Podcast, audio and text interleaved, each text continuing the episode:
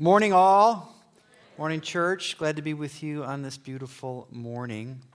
We are in this series, I think number four now, perhaps, in the Firm Foundation series. What is that? Kind of our core beliefs, not just Browncroft, but what does it mean to be a follower of Jesus, to be a, let's whatever you want to say it, a, a Bible believer, uh, and what does it mean in our day and age? How do we reconnect? The, the basic premise, I should say, maybe time and again, of this series is that these core beliefs, let's call them theology, is not just a dusty academic kind of thing. You check it off. We believe that our theology, our core beliefs, are directly related to our lived experience. That's the whole point, right? This is for our lived experience. We're, the, we're supposed to live our theology, and we need to know it if we're going to live it. So we're, that's what we're doing in this series. And today we're going to talk about sin and its consequences. Sin and its consequences. What I would say to you wouldn't be just me, that next to the Trinity and let's say the person of Jesus, of Jesus the character of God, of course, you want to start there, it's at the center of Christian doctrine, right? Sin and its consequences. It's huge. It's at the heart, we'll see in this brief sermon, uh, at, uh, of what the Christian life is all about. One great theologian, I just want to start with a definition so I don't kind of get lost without clearly defining it. This is a theological definition by one of our great theologians of the day, Wayne Grudem. Sin is any failure to conform to the moral law of God in act, in attitude, or nature. Now, leave that up there for a second. Let me just say something briefly. Hopefully, this will be teased out in the next uh, 25 minutes or so. First of all, it's a failure to conform to the moral of God and act. Now, most of us would, would say, think if you have any theology of sin, this is what it's about.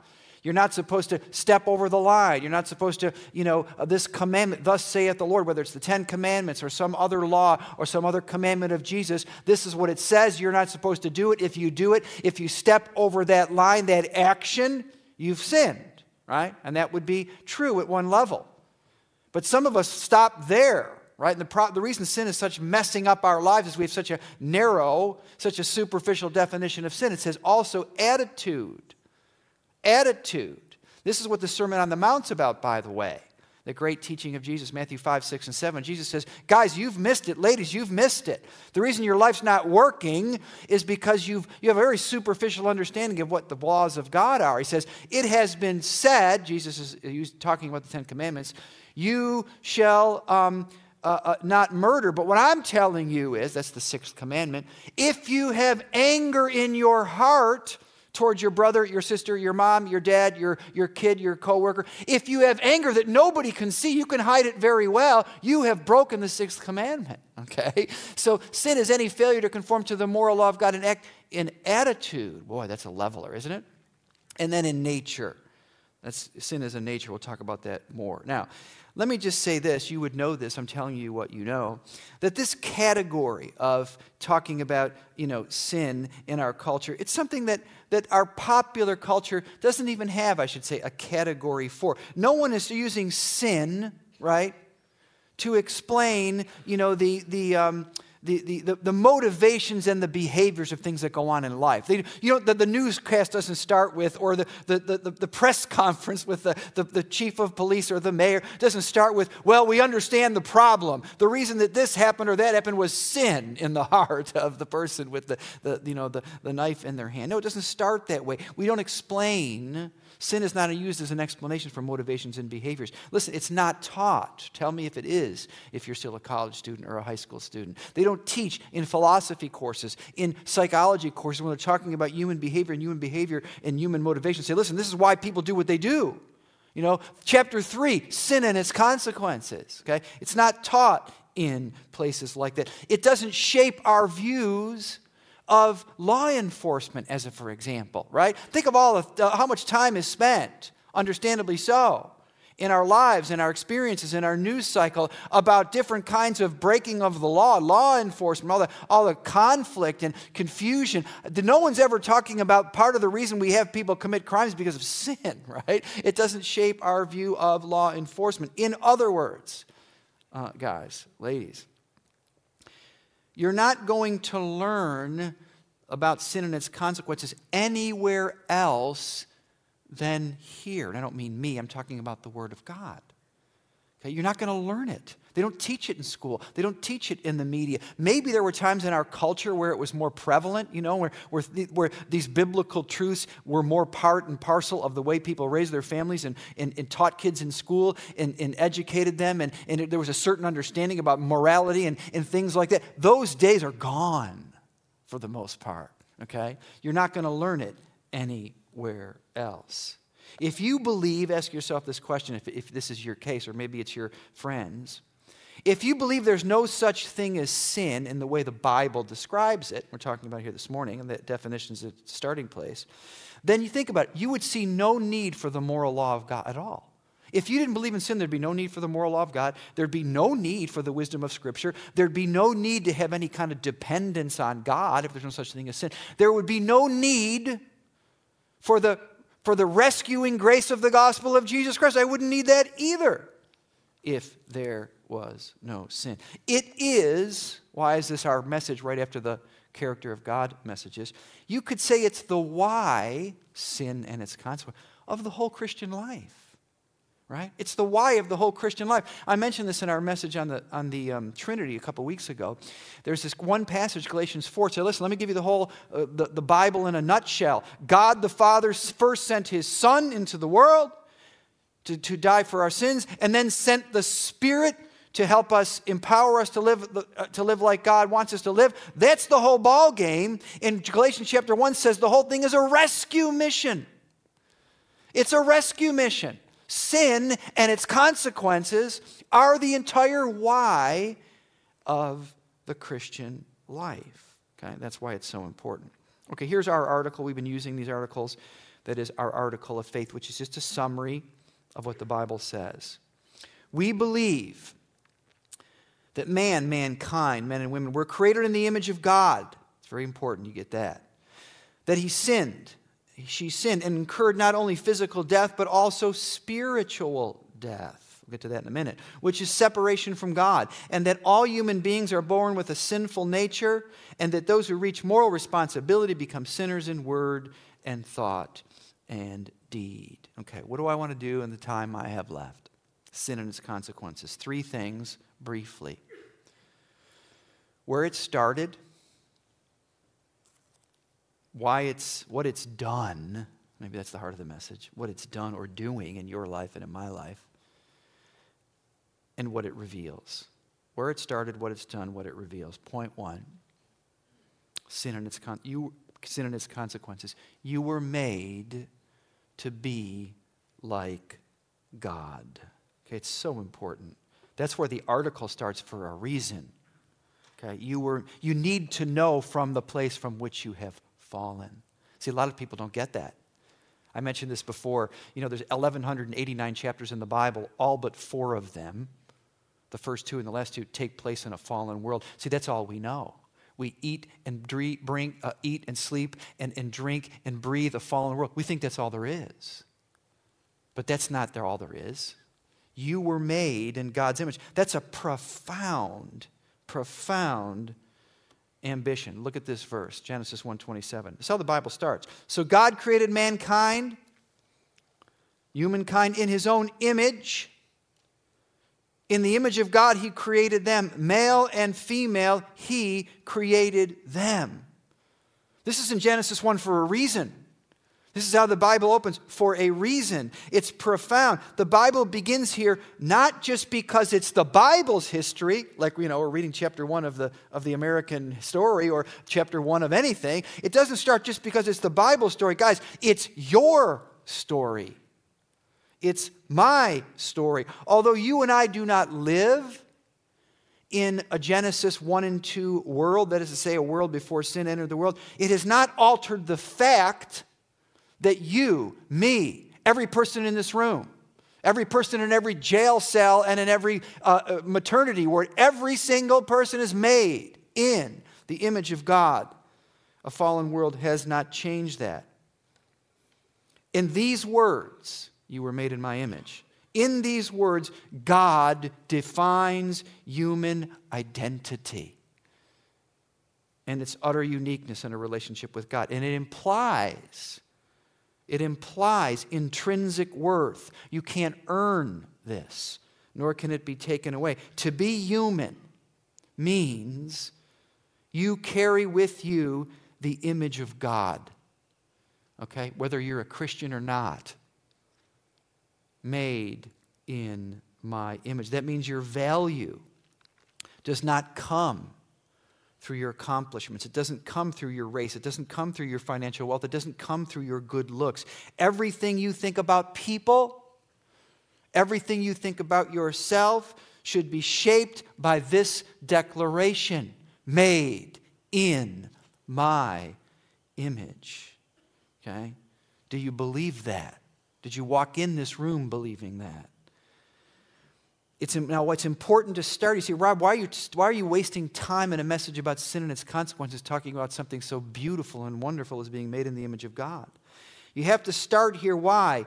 Because sin is not simply the breaking of laws. See, that's what we think, because our theology is so weak.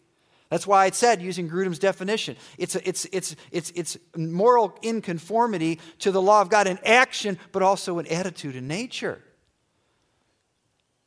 The reason we start here is sin is not simply the breaking of the laws of God, but the breaking of a relationship with God that results in the breaking of God's laws. They go together. Let me give you one good, quick example of that. Those of you who know your Old Testament, the story of David, the great king, the great, you know, one of the great leaders of the, of the whole story of the Old Testament.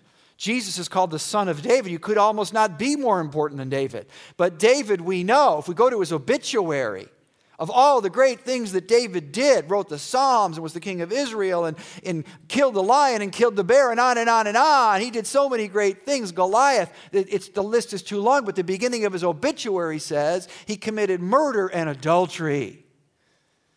And when he did that, he was confronted and he responded in faith and repentance, and he wrote this great, one of those beautiful uh, uh, pieces of poetry and truth in all of the history of, uh, of, of the world, Psalm 51. And he says this strange statement in confession Psalm 51, verse 4 God, thinking of adultery and murder, against you and you only have I sinned and done this evil in your sight. And you think, what? How in how could he possibly overlook murder and adultery and say, Only against you have I sinned and done this evil thing? Well, David's not overlooking it. Read the whole psalm. He knows what he did, but he's making a point that I'm trying to make that sin is fundamentally not about crossing the line and transgressing a law. Fundamentally, it's about breaking a relationship with God. All sin is a violation of a relationship with God. You were made in his image. Whether you know it or not or believe it or not, you are connected with a living God. That's who you are. It's fundamental. The origin of sin. Many of you know this. So I'm not going to go there. But it's Genesis chapter 3. Even if you've been to church 10 times, you might know that, right? That's why that, that story is there the, the human fall. The very people that God declared this, made this declaration over man and female made in my image, go into the world and subdue it. The very people the characters for whom God made this declaration chose to disobey him. Right? You know this story. Genesis 3. Take notes if you want to take it out. But here's the point of this. Why am I bringing it up? Although it is their story, it's not there as a history lesson. It's there because it is also your story. What happened to them happened and is happening to you. That's why it's there. Okay? That's why it's there. What is that story? The enemy, the Satan, the, the, the accuser, you know, the antagonist, right, of this great story says, listen, God cannot be trusted. And Eve said this, Adam said this. Did God really say that? I have people all the time, whether it's human sexuality or money or all these issues. Did God really say that? Yes, He did. But see, she doubted it. And if you doubt what God said, did God really say? You doubt it because you don't believe God really loves you. And then you say, I'm going to therefore take life into my own hands. Okay, this is what sin is. But it's not just their story, it's your story. What they were saying was listen, God's not going to define who I am, I'm going to define who I am. God's not going to tell me what life's all about. I'm going to define life's meaning. This is the essence of sin. And isn't it interesting? Not a lot's changed in all those years, has it? I'll define who I am. A lot of people say this to me, maybe to you. I hear this all the time, and I, I hear it even in my own thoughts. My life's not working. Okay? It's not working. My life is not working, Pastor. Well, what does that mean? I mean, what does that really mean? It means, in other words, my relationships are a mess. My life is not working. My marriage is not working. It started out good, but it's not working the way I thought it was going to work. My career is not working, right? My life is not working. What the Bible is saying, what I'm trying to say to us today is the problem below every other problem, this is it. It's sin. But the question is do you understand how deep it goes in your life? If you really want to know, by the way, how life is supposed to work, because it's not working, become a student of Jesus. I said this last week. He lived for you before he died for you. If you want to know how life is supposed to work, right? How you're supposed to treat your spouse, your kids, your mom, your dad, what life is really supposed to be about, how it's supposed to work, even down to your thought life. This is why God sent his son into the world, not just to die for you, but to live for you. You were made to be like God. Point one. Two, sin has damaged every part of your life. Okay, here's where, the, here's where we, we, we're going to descend. What does that mean? Sin has damaged every part of your life. Romans 5:12. Listen carefully. Therefore, Paul is trying, the writer of the book of Romans, is trying to say in a few words, he's trying to unpack um, these very big questions. He's going to do it in a few words. Therefore, just as sin entered the world, how, Paul? Through one man or one couple, and death through sin, and in this way death came to all people. Watch this, it doesn't even make any sense. Because all sinned. They did. How did all sin? I wasn't even alive yet. This is what the Bible teaches, verse 19. For just, or excuse me, for though the, through the disobedience of the one man or couple, the many were made sinners. This is what the Bible teaches. Now, I don't like it, rubs me the wrong way. Hold on. That through someone else's actions, before I was even born, sin entered the world because all have sinned. The idea is in and through the sin of Adam. We call it original sin. But let me say something about this.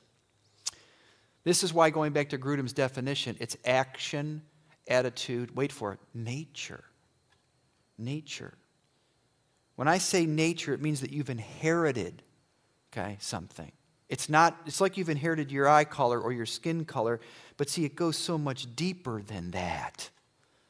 It goes down to the very core of your being. You've heard this term, perhaps, it's a theological term, total depravity. Everyone ever heard that term? Maybe in, okay. Total depravity. Gary Niesel, did I see you raise your hand somewhere? I don't know, maybe not. But get, total depravity. Total depravity. Now, when I first heard that term, um, I don't know when I heard it, maybe as a young uh, Christian, it rubbed me the wrong way. I immediately said to myself, that's baloney. That, you know, it's kind of like saying, you're good for nothing when I hear total depravity. You're totally depraved.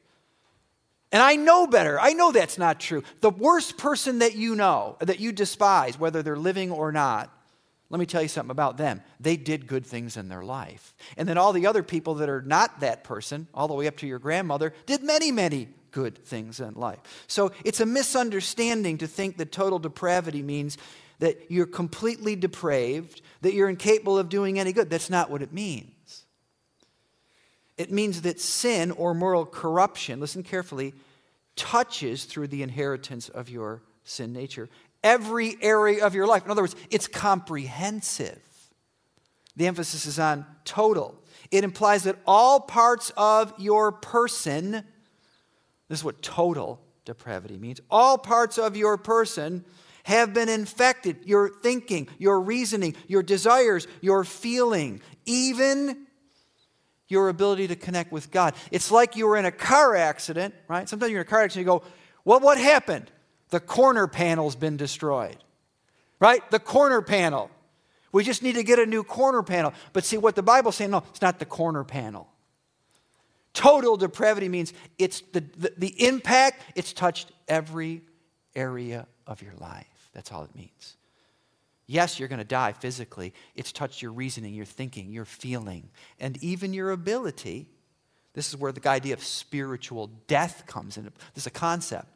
Even your ability or my ability to have a honest and true relationship with God. Why are there so many people in the world that are smart as all get out, that are good, they're moral, they're your friends and my friends, they work with you, they work with me, they live near you, and they live, and they are clueless when it comes to the things of God and you talk to them and talk to them and talk to them about something that makes so much sense, and they, it's like you're talking in a different language.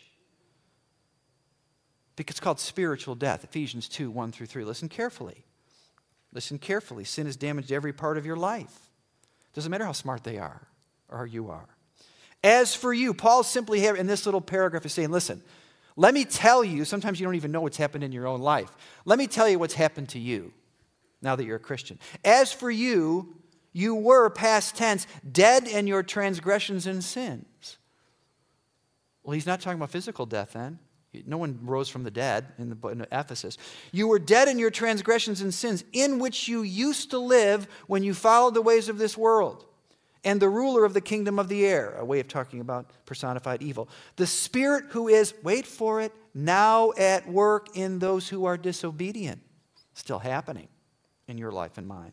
All of us lived among them, that is the disobedient, the non, you might say the, the spiritually um, dead, at one time gratifying the cravings of our flesh. See, it goes deeper than your hair color and your eye color. Following its desires and thoughts, like the rest of them, wait for it, were by nature deserving of wrath. See? Sin gets right down into the core of who you are. Sin has damaged every aspect of your life. I heard an interview just recently, um, this past week actually, um, with the writer uh, uh, Russell Shorto. And he's a historian, but he just wrote this book, just came out in the last year. It's called um, Small Time. And the subtitle is My Family and the Mob. And he's telling the story of his grandfather, uh, uh, Russell Shorto, who was a mobster in Johnstown, Pennsylvania, the first part of the 20th century. Now, he grew up always knowing that. That his grandfather, his paternal grandfather, was a mobster in his hometown of Johnstown, Pennsylvania, in the first part of the 20th century. But he said no one ever talked about it. And he went on to become a celebrated, is a celebrated writer even to this day, written a number of books. He's a history professor, but also a, a well known, uh, accomplished writer. And he said, but he never wrote about this until he was in his 50s, not that long ago, a couple years ago. And he said, I finally thought it was okay to write it, so I wrote this story. I don't usually write about my own life, I've never written about my own life, about my grandfather, who was a mob, connected to the mob, in early part of the 20th century. And he said, In this, I learned an awful lot. The interview was asking him. I learned a lot about my grandfather. I learned even more about my own father. But what most surprised me was what I learned about myself. And he started to tear up. He, they, had to, they had to pause the interview. He said, What do you mean? He said, Well, when I grew up, there was, I had this understanding that my, I always grew up my whole life, my family did, that my father, I didn't know my grandfather that well, but we knew the narrative that he was a mobster but that my father, who's been a very successful entrepreneur and businessman, my father made a choice not to get into the family business, to do the things that he did, to honor, to do what was right, and to protect the family that he wanted to have and that he did have. That's what I grew up believing about my father. But in the course of the investigation of this book, I realized that was not true. And that my father actually very much wanted to get into the family business. He started to get into it, and my grandfather was so against it that he forbid him to do it, and it ripped and broke their relationship. And the only reason my father didn't get in the family business, my grandfather would not let him because he was the boss in Johnstown, Pennsylvania. But my father went on to have a very sex- successful career in the same kinds of legitimate businesses that my grandfather did in an illegitimate way. But I never knew that. And his father even confirmed it. It was in his 80s. And he said, When I learned that, I began to understand my relationship with my father in a whole new way. And now, he said, in a way that I could see how it cast a long shadow over the course of my life. And I began to see my own life, even the choices that I had made to do what I've done for a living, to do this and not do that, were shaped by forces in my life that I didn't even know were there until right now. So he said. What I'm saying to you guys is that's what's happened in a manner of speaking to every single person in this room, listening to me, and in life, right? Sin goes far deeper than you'd ever imagined. It's damaged every aspect of your life. It's not just the corner panel, all of your life has been impacted. Your body, your mind, your feelings, your affections, your points of view, it gets down to the core of who you are. It's the problem below every other problem in your life. But of course, it's not the end of the story. You were made to be like God. Sin has damaged every aspect of your life. But a true knowledge of sin is where I'm leading to us, okay? As a Christian, you have the courage, I have the courage, you should have the courage to be able to deal with your sin because you have been given the power of God. You've been given the forgiveness. See, if I didn't know Christ, I wouldn't want to talk about my sin. I'm going to avoid it. I'm going to watch more TV. I'm going to eat more food. I'm going to drink more this. I'm going to, I'm going to do everything I can do to escape reality because it's too difficult. Because my problem goes down to the core of who I am. But a true knowledge of sin as a Christian can lead to an experience of God's grace. Romans 5 again, Paul's going to say this very thing. Listen carefully. He's going to compare the first Adam who sinned and I and you inherited it to the second Adam. That's what they call Jesus, by the way, not in this passage, who said, The second Adam is going to do a representative act on your part too, but it's going to far out correct. It's going to be a course correction of all course corrections. But the gift, speaking of Jesus, is not like the trespass in one way, one important way. For if the many died by the trespass of the one man or couple, talking about Adam, how much more, circle that, did God's grace and the gift, death and resurrection of Jesus, that came by the grace of the one man, Jesus Christ, overflow to the many? Nor can the gift of God be compared with the result of one man's sin. In other words, it's far greater. In, in, in the, the gift of Jesus is far greater than the condemnation and sin of Adam. The judgment followed one sin and brought condemnation. Romans 5:12, Genesis 3. But the gift followed many trespasses. Oh my goodness. The human race and my life and yours, and brought justification. For if by the trespass of the one man death reigned, right? From the Garden of Eden to the present day, through one man, how much more will those who receive um, God's abundant provision of grace and the gift of righteousness reign in life through one man, Jesus Christ? If you're a Christian, a true knowledge of sin can lead to a true experience of God's grace. You can do something that no one else can do. You can face your sin all the way down to the core of your being because you have a greater love and a greater power and a greater resources to do something about it. Okay? Don't expect your neighbors that don't know Christ to do that because they don't have that resource, but you do and I do. Okay? You do and I do. I got a, my, my assistant, this may be just two months ago. Pastor, uh, uh, um, someone, this guy wants to see you, wants to, to create, have a meeting with you. And just like any other pastor or, or, or professional or whatever, you know, someone in office, I, she always tries to find out what it's about because maybe it's about music. Talk to Jason. You know, maybe it's about family ministry. Go talk to, to Tricia Smith. So she said, Well, he didn't say what it's about. It's personal. I always know that's a bad thing, right? it's personal. Wants to talk to you. It's personal. Um, but he said it'll only take 15 minutes. Not a big deal. I said, okay, fine. Set it up after, if he's good, if it's only 15 minutes, what he asked for, uh, uh, then we'll do it after church. So we come after church. This is November. I don't remember. Not that long ago. He introduced himself, and I said, uh, let's, you know, it was kind of noisy in here, and let's, we sat back here in a room.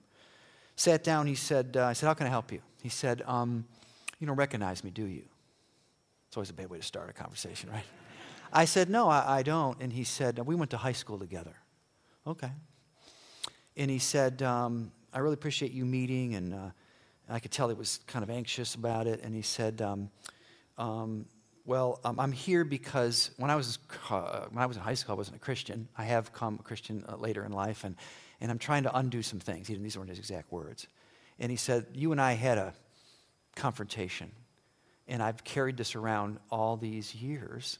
And I'm trying to make good. And I'm here. I, I stumbled into Browncroft Community Church. I go here now, and you're the pastor. And so I wanted to have this conversation with you. And I said, okay.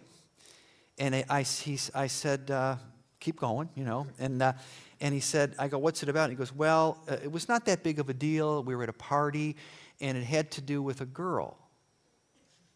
Now I'm thinking to myself, where, well, this is crazy. You know, I mean, uh, believe it or not, I've, I wasn't always the incredibly uh, moral exemplar that I am today. And uh, I'm thinking, this, this, this guy's going to tell me something. And I'm, I'm, thinking to myself, what did I do? I can't even remember what I did. Isn't this a horrible feeling?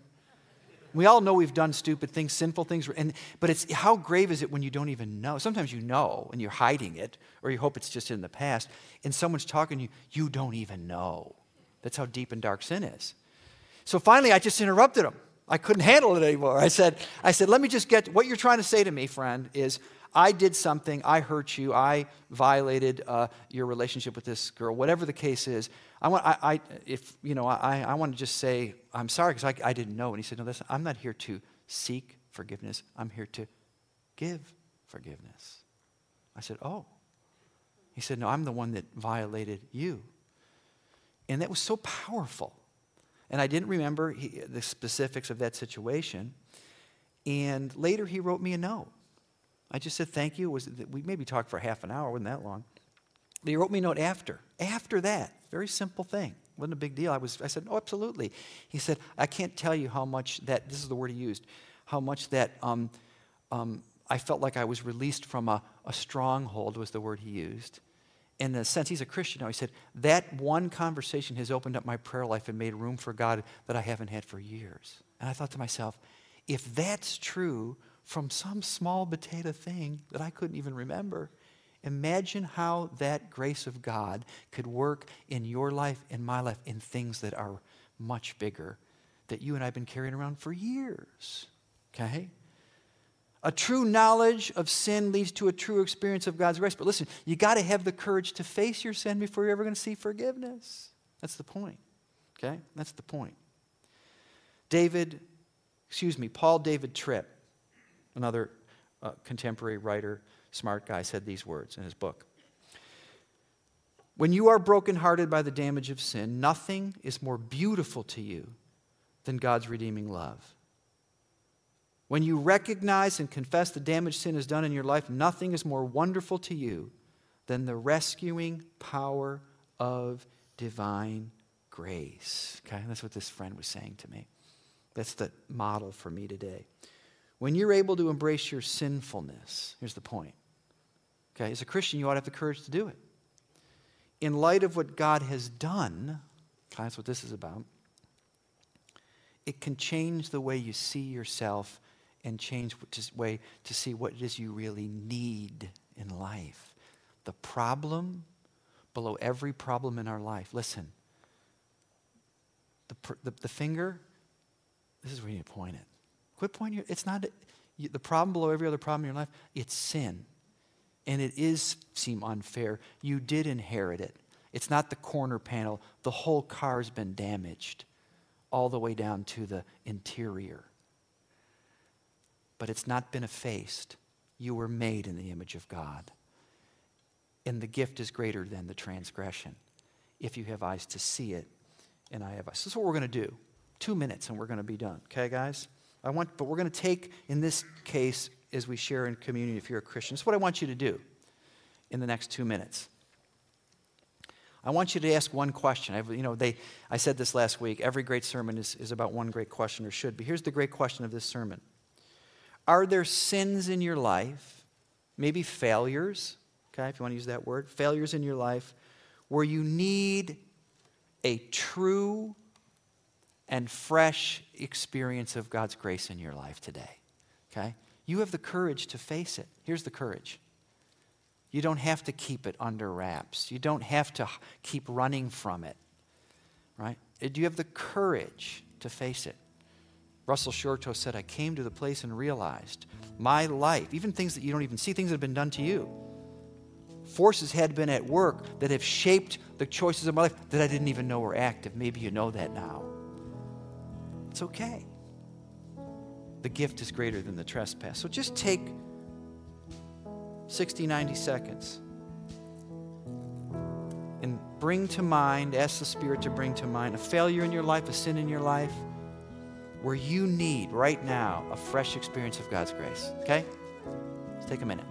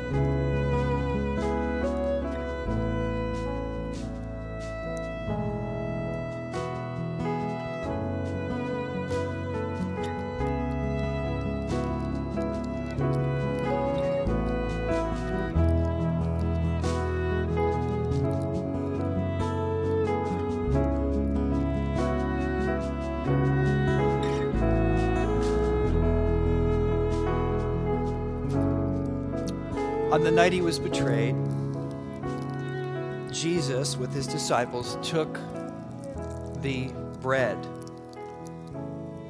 and he broke it, tore it, and he passed it to his disciples and he said, Take this, eat it. This bread represents my body, which will be broken for you. Let's eat together.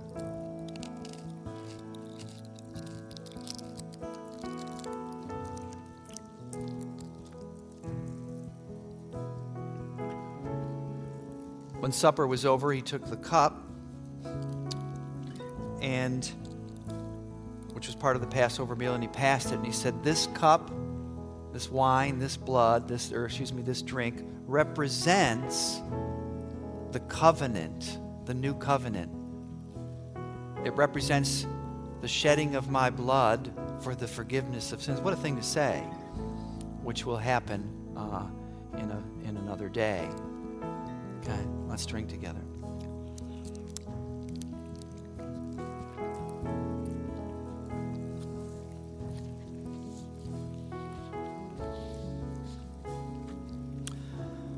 God and Father, we come to you this morning just with open hearts and open minds.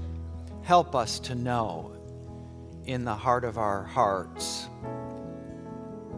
whatever, however we see ourselves today, however we are, are, whatever's working or not working in our life, help us, Lord, to know that we were made in the image of God.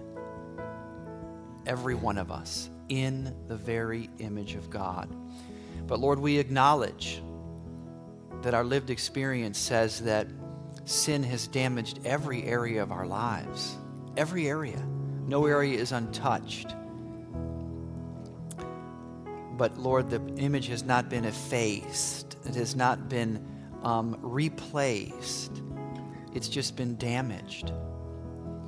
But in Jesus Christ, the gift is greater than the trespass. We have been given not only the forgiveness of sin in the cross, in the resurrection, but we've been given um, resources, rich, a rich resources to live a new way of life, to be able, Lord, to, to step in more fully to the life you've called us to live, and to be able to face our sin uh, without fear and without um, shame, and to do it with grace and um, forgiveness. Help us, we pray. In Jesus' name, amen. Friends, watch this brief video and have a great Sunday.